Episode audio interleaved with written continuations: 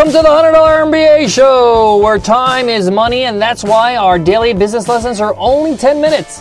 I'm your host, your coach, your teacher, Omar Zenhom. I'm also the co founder of the $100 MBA, a complete business training and community online. And today you will learn how to understand and manage type B personalities. Not everybody is a leader, not everybody wants to be a leader. There will be people that you will have to work with that are like this, and you need to be able to manage them in a different way, in a specific way, and that's what we're going to talk about today. Let's get down to business.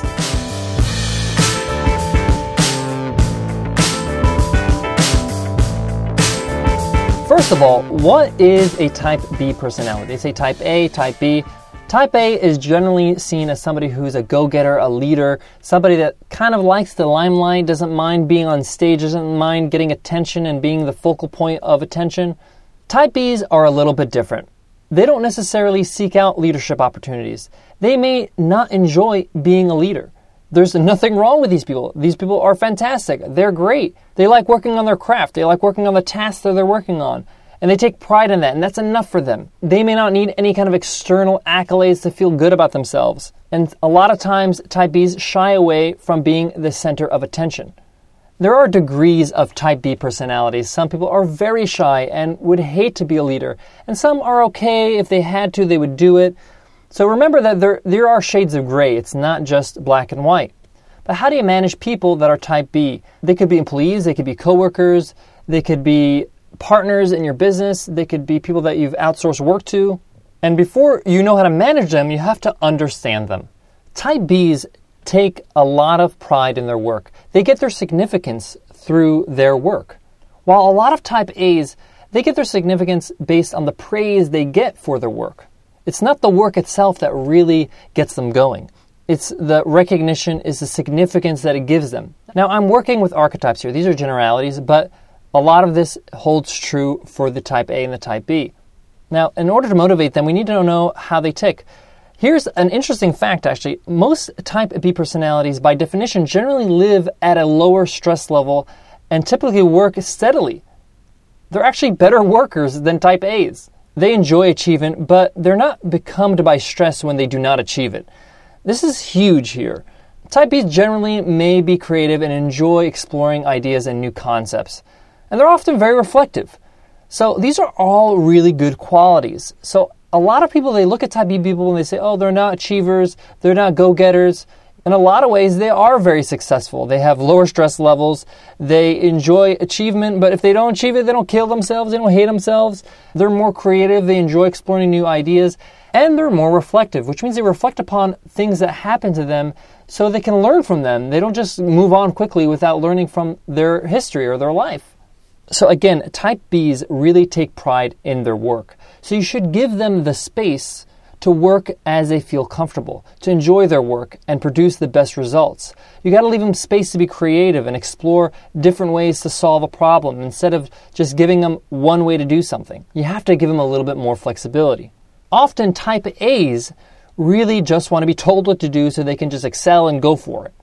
Type B personalities are often a lot more patient and they're good with long term projects. If a project's a month or two, they are okay with that. They're, they have more patience than that. Type A's have a lot more time urgency and impatience, which causes a lot of irritation and exasperation, and that needs to be managed in a different way. So when you're working with Type B's, it's a good idea to give them a long-term project, something that is flexible, gives them a chance to kind of do things their own way. If you sense that somebody you're working with is a Type B, have an open dialogue with them. Ask them, would you mind giving a presentation? Is that something that you enjoy doing?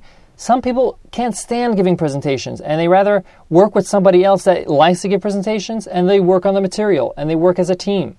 Make sure people feel comfortable. You don't have to make them do something they don't want to. You don't have to be a leader if you don't want to.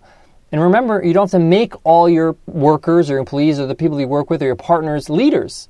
In fact, too many leaders in an organization is not a good idea. Too many cooks in the kitchen. Ever heard of that? So having type B personalities is a good thing.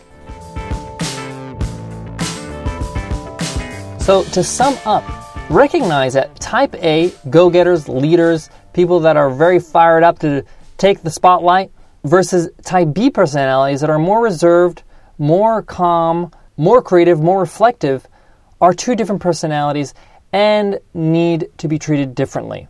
Now, obviously, there are going to be people that have a combination of both or an A B sort of situation, but you'll often see extremes as well. So make sure you understand type Bs and give them their space and manage them properly. Guys, thank you so much for listening to the $100 MBA show. We really appreciate all your support with the ratings and reviews and subscribing to the show. If you want to show your support, you can give us an iTunes rating and review. Anybody who gives us an iTunes rating and review gets two things. One, they get our very popular ebook on teaching and presenting. This book is valued at $29, but we're giving it to you as a gift to show our appreciation for your support. Just email us if you've given us an iTunes rating review at contact at 100mba.net. The second thing you receive is you enter the weekly draw to win a free ride to the $100 MBA. Every Friday, we give somebody a free ride to our online training and community. Here's a review from scubapath.com. Great info, great format, easy to follow. Five stars. Love it. Great advice for anyone starting or maintaining their own business or just thinking about doing so. Great guest teachers as well. Great job, guys. Thank you so much, scubapath.com. We appreciate your support. Guys, I want to leave you with this. Often we're going to work with different types of people in our business, and you're going to get to know them so you can know how to work with them properly. But the rule of thumb is always be communicating make sure you allow people to voice their opinion and tell them what they think of what you're doing or what you're assigning or what you're working on. Maybe they can add some real good value to what you're doing in your business and they can guide you in a way that you didn't see before.